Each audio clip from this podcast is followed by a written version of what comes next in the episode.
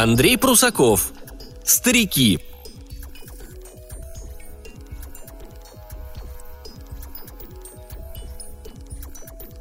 Внимание, патруль 0378. Парк шевельнул пальцем, активируя передатчик. Офицер Парк слушает. Угол речной 90 Нарушение границ собственности. Принял. Парк заложил вираж, и скутер, развернувшись, понесся в обратном направлении. Повинуясь голосовой команде, бортовой комп моментально перестроил маршрут. Угол речной 90 – это же край города. Впрочем, на скоростном полицейском скутере пролететь город из конца в конец занимало не больше пяти минут. Вот и точка. Парк снизился, пытаясь рассмотреть проблему из кабины, но ничего не увидел. А, вот и люди. Из старого особняка с колоннами выскочил человек и замахал руками, указывая в сторону подступавшего к дому кустарника. Ясно, проблема там – Парк приземлился на лужайку как можно аккуратнее. Частное владение. И вышел из скутера. Человек подбежал к нему. «Я! Я вызвал вас, офицер! Нарушение частной собственности!» «Поэтому я здесь, господин». «Биргер, офицер. Моя фамилия Биргер». «Отлично, мистер Биргер. Теперь расскажите, что вы видели». «Какие-то люди, офицер. Двое. Сработали датчики, и я вышел посмотреть». На лице потерпевшего одновременно отразились страх и азарт – Теперь, когда рядом был офицер, страх хозяина поместья улетучивался на глазах. «И тогда они спрятались в этих кустах. Давайте их поймаем, офицер!» «Вам не стоит рисковать, господин Бергер. Я посмотрю сам». Парк направился к кустам, активировав встроенный в браслет сканер. Устройство моментально обнаружило за кустами двух теплокровных. Он увеличил изображение. Люди. Не бродячие животные, которых в пригороде хватало и которые могли быть опасны, а люди – они медленно пятились прочь от дома. «Оставайтесь здесь». Парк активировал болеизлучатель. Индикатор на браслете замигал тревожным красным светом. Каждый в городе знал, что в таком случае лучше не двигаться и не пытаться бежать. Только беглецы не оглядывались и не видели предупреждающего сигнала. Поэтому Парк щелкнул тумблером и произнес «Полиция! Остановитесь и поднимите руки!» Его голос, усиленный встроенными в браслет динамиками, гулко разнесся по округе. Нарушители не остановились. Так, попытка скрыться лишь подтверждает вину. Парк побежал, лавируя между хаотично разросшимся кустарником. Сканер тихо попискивал, следя за расстоянием до цели. Вот они. Парк заметил две неуклюже ковылявшие фигуры и поморщился. Снова они. Когда же они, наконец, вымрут? «Полиция!» — сказал он уже спокойнее. «Стойте!»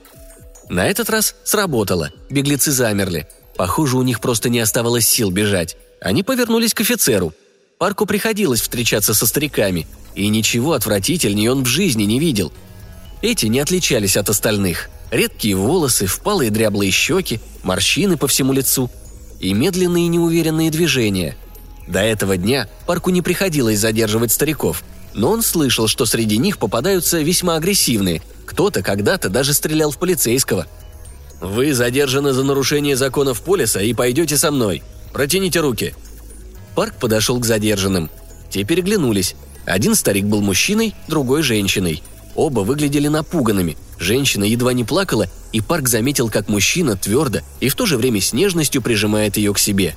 Нет, эти не доставят проблем. «Протяните руки», – терпеливо повторил он, в душе коря себя за деликатное отношение к отбросам общества. Мужчина отпустил спутницу и протянул руки. «Боже, что за руки?» Грязные, с черными ногтями, кисти, покрытые свежими, не успевшими зажить царапинами, с выступавшими уродливыми венами. Руки парка были полной противоположностью. Гладкие, чистые, пахнущие дорогим кремом. Стараясь не касаться старика, парк надел на его кисти два магнитных браслета и активировал их. Мощное магнитное поле тотчас свело руки мужчины вместе. Теперь он не опасен. Своим браслетом парк мог контролировать наручники – а в случае необходимости ударить задержанного электрическим разрядом. Женщина прятала руки за спиной, явно не желая подчиняться. Парк заметил, что ее седые волосы расчесаны, а одежда более опрятна и чиста. Она старалась следить за собой, но ей это плохо удавалось. Самая некрасивая женщина города выглядела в сто раз лучше, потому что все они были молоды. «Немедленно покажите руки», — приказал Парк. Он начинал жалеть, что вел себя с этими людьми слишком церемонно. «Луиза, протяни руки!» Голос мужчины был просительно успокаивающим. Но женщина не слушала, медленно пятясь назад. «Стойте на месте, или я применю оружие», — сказал Парк. Он поднял предплечье, направив браслет на женщину. «Она боится! Не стреляйте! Луиза, стой!» Хриплый крик старика совпал с сухим треском шокера. Луиза вскрикнула и упала навзничь. Мужчина бросился к ней. «Стоять!» – крикнул Парк, ожидая, что демонстрация оружия отобьет даже мысль о неповиновении, но оказался неправ. Рука полицейского нацелилась в спину старика, настолько худую, что позвоночник уродливой костлявой змеей проступал под потрепанным пиджаком. «Луиза! Луиза!» Старик приподнял свою спутницу и растирал ей лицо. «Очнись, пожалуйста!» Парк и сам не понял, почему не выстрелил. Наверное, потому что тащить два тела к скутеру слишком обременительно, а приземляться тут не хотелось. Скутеры не любили неровные поверхности, тем более с камнями и кустами. Легко повредишь днище. Полицейский молча ждал, зная, что в большинстве случаев болевой шок проходит примерно через минуту. Судя по радости мужчины, так и произошло.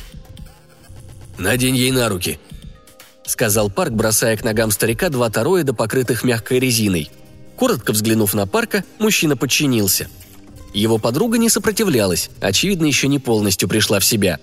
Едва тороиды оказались на ее запястьях, парк активировал режим захвата, и руки женщины стянулись вместе.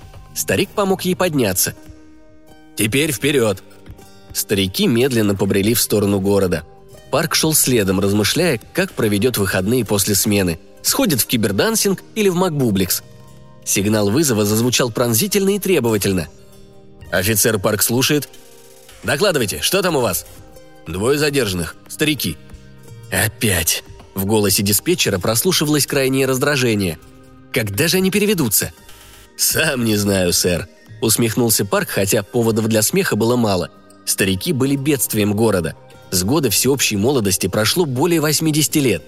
Те, на кого по разным причинам эликсир не действовал, и те, кто не желал принимать его, давно отправились в мир иной — но старики не переводились, то и дело появляясь на окраинах города. Откуда они брались, парк не имел понятия, ведь старость на земле побеждена уже давно. «Вот что, 0378, я доложу в центр и передам вам инструкции. Ждите». Парк и задержанные расположились на лужайке господина Биргера. Хозяин смотрел на стариков с ненавистью, особенно на то, как они бесцеремонно разлеглись на его идеальном газоне. Но присутствие офицера полиции при исполнении сдерживало его от проявлений праведного гнева – Биргер только вздыхал и бормотал, что надо продезинфицировать газон после этих тварей. «Господин офицер, вы не могли бы дать нам воды?» – попросил старик. Парк посмотрел на него. Нет, не похоже на уловку. Да и он не оставит их ни на секунду. «Господин Биргер». «Да, господин офицер». «Принесите стакан воды. Э, два стакана». «Для вас? Хоть три. Сию минуту». «Для них». «Для них?» Хозяин выглядел так, будто его оскорбили. «Ведь это не сложно?» – осведомился Парк. «Я не могу покинуть задержанных». «Да зачем им вода?» «Луизе плохо», – сказал старик, показывая на бледную подругу. Очевидно, удар током не прошел бесследно. «Ну и что?» – сказал Биргер. «Я не стану прислуживать этим тварям. Я не обязан». «Но вы обязаны выполнить все требования полиции», – напомнил Парк. Биргер от чего-то стал его раздражать. «Прошу вас, принесите воды». Биргер не посмел возразить, ушел, долго ковырялся в доме и, наконец, вынес поднос с кувшином и одноразовыми стаканами. «Вот». Он поставил поднос на траву. «Спасибо», — сказал старик. Биргер презрительно отвернулся и ушел в дом. Старик налил воду в стакан и подал Луизе. Та жадно выпила и легла. Старик тоже выпил. «Странная у вас вода», — сказал он. «Почему странная?» – спросил Парк. «Нет в ней вкуса». «Какой вкус в обычной воде?» Старик усмехнулся. «Вам этого не понять». Парк смотрел на них и не представлял, как эти существа могли выжить и существовать там, в этих диких руинах. Но главное, откуда они взялись? Никто в городе не мог дать внятного ответа.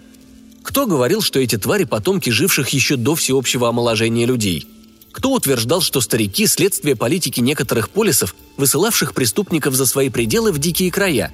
Официальные газеты говорили, что они – мутанты, потомки уцелевших после геокатастрофы. И их надо уничтожать из соображений гуманности и безопасности городов. «Вы убьете нас», — сказал старик.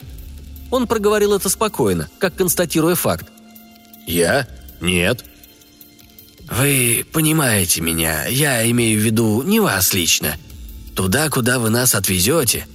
Парк посмотрел в сторону. «Не знаю. С чего вы взяли?» «Вы лжете, офицер», — мягко проговорил старик. «Если вы знаете лучше, то почему спрашиваете?» — резко сказал Парк. «Чтобы узнать ваше мнение, офицер Парк», — старик прочитал именно униформе. «Зачем оно вам?» Старик посмотрел на него. «А ведь он не боится», — подумал Парк. Старик внушал ему уважение. Парку еще ни разу не приходилось задерживать стариков, но он слышал, что обычно те же офицеры и отвозят их в Маунт-Прист. «Я не понимаю, зачем вам наши жизни?» – спросил старик. «Чем мы угрожаем городу? Объясните нам». «Вопросы здесь задаю только я». Старик отвернулся и склонился над женщиной. Парк смотрел, с какой нежностью он держит ее руки, как смотрит. Странные существа эти мутанты, но с виду безобидны. Долго мне еще торчать здесь? Они о чем-то тихо шептались, но Парк не беспокоился. Не похоже, чтобы старики затевали что-то. Они слишком слабы, еще браслеты на руках. «Офицер!» Старик приблизился и заглянул в глаза Парку. «Послушайте меня. Пожалуйста, отпустите Луизу. Я останусь с вами и готов на все но ее отпустите. Она очень слаба, все равно, но лучше уж там». Он сбился и замолк, но продолжал умоляюще смотреть на парка. «Я вас понял. Нет, я доложил о вас в центр». «Скажите, что она умерла». «От меня потребуют тело». «Скажите, что сбежала». «Это невозможно». «Не унижайся перед ним, Хэнк! Эти твари недостойны твоего пальца!» Приподнявшись гневно, сказала Луиза – «Твари? Они, похоже, сумасшедшие», — подумал Парк. «Советую вам замолчать или...» «Что ты нам сделаешь, мальчишка?» — снова выкрикнула Луиза. «Ударишь током? Бей! Я не боюсь! В наше время тех, кто бил стариков, называли подонками!» Парк не обиделся. Он не знал, что значит это слово. Старик вздохнул. «Раньше старики и молодые жили вместе.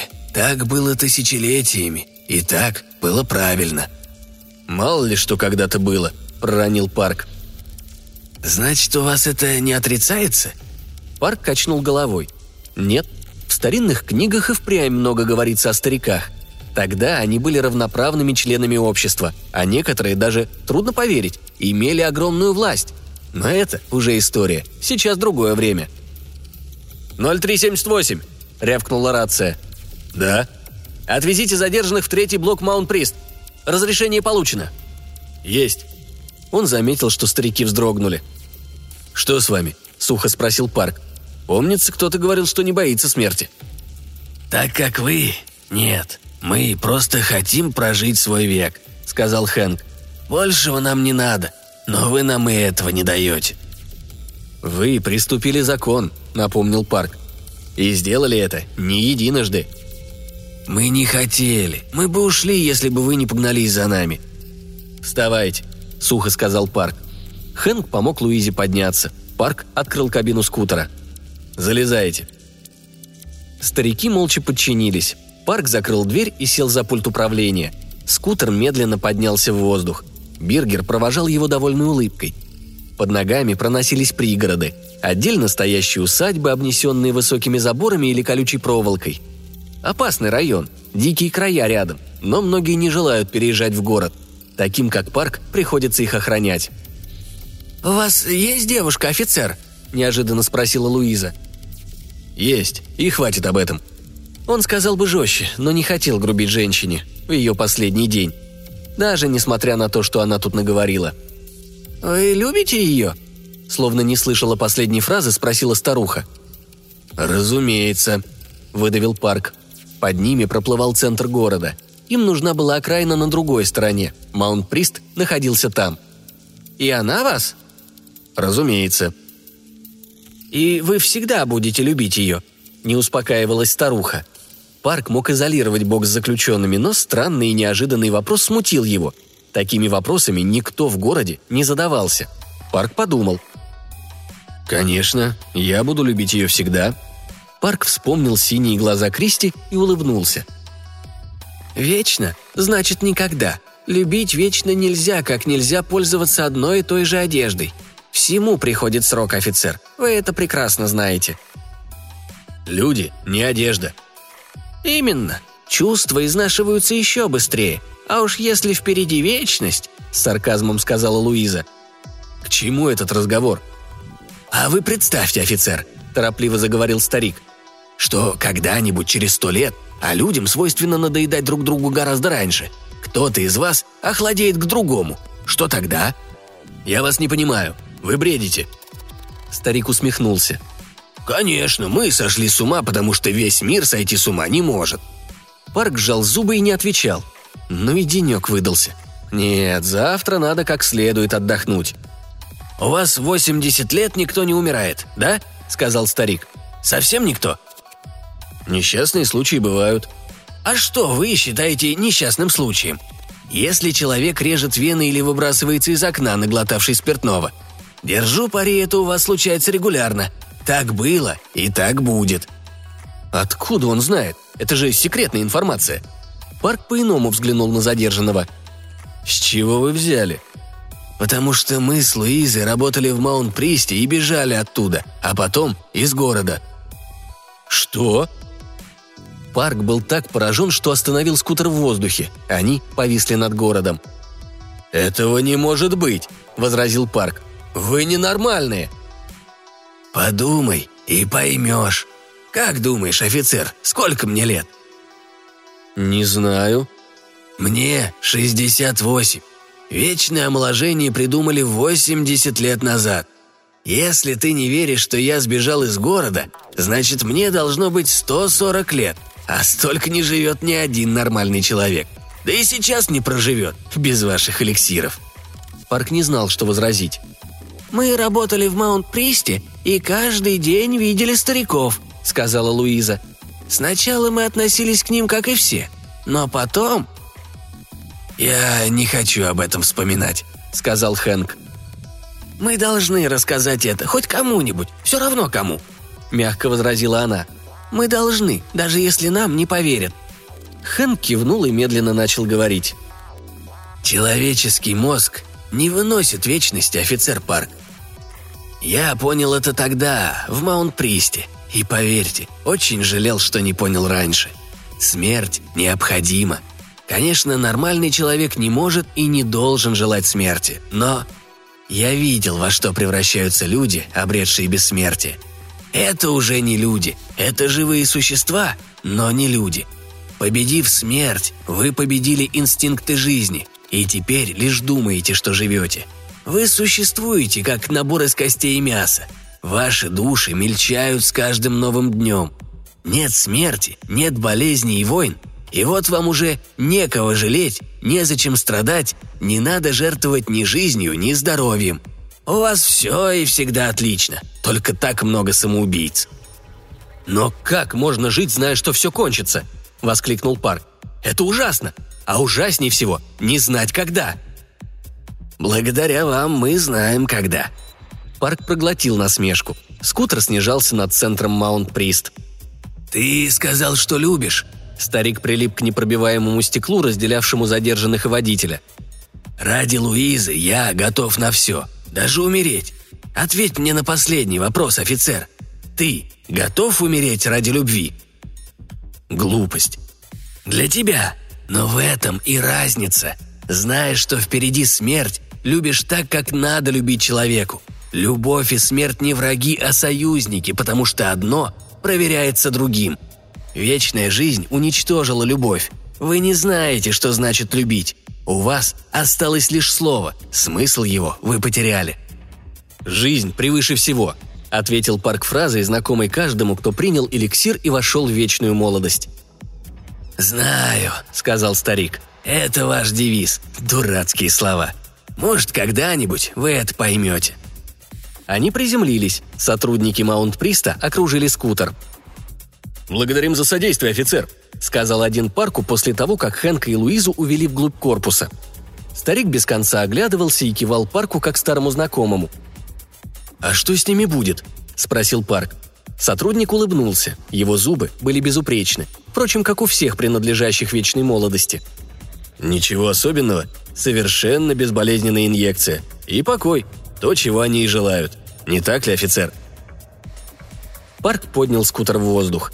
Даже на высоте в сотни метров он не мог избавиться от последнего взгляда старика. Парк прибавил скорости, улетая от Маунт-Приста. Да, так для них лучше, чем скатиться по дикому краю, беспокоя обывателей на границах города. Раз уж они не хотят жить как все, но самоубийцы. И вспышки насилия и злобы, захлестывавшие город. Парк покачал головой. Чего еще людям надо? Вот у него есть Кристи, которую он будет любить вечно, и она будет вечно любить его. Ведь будет –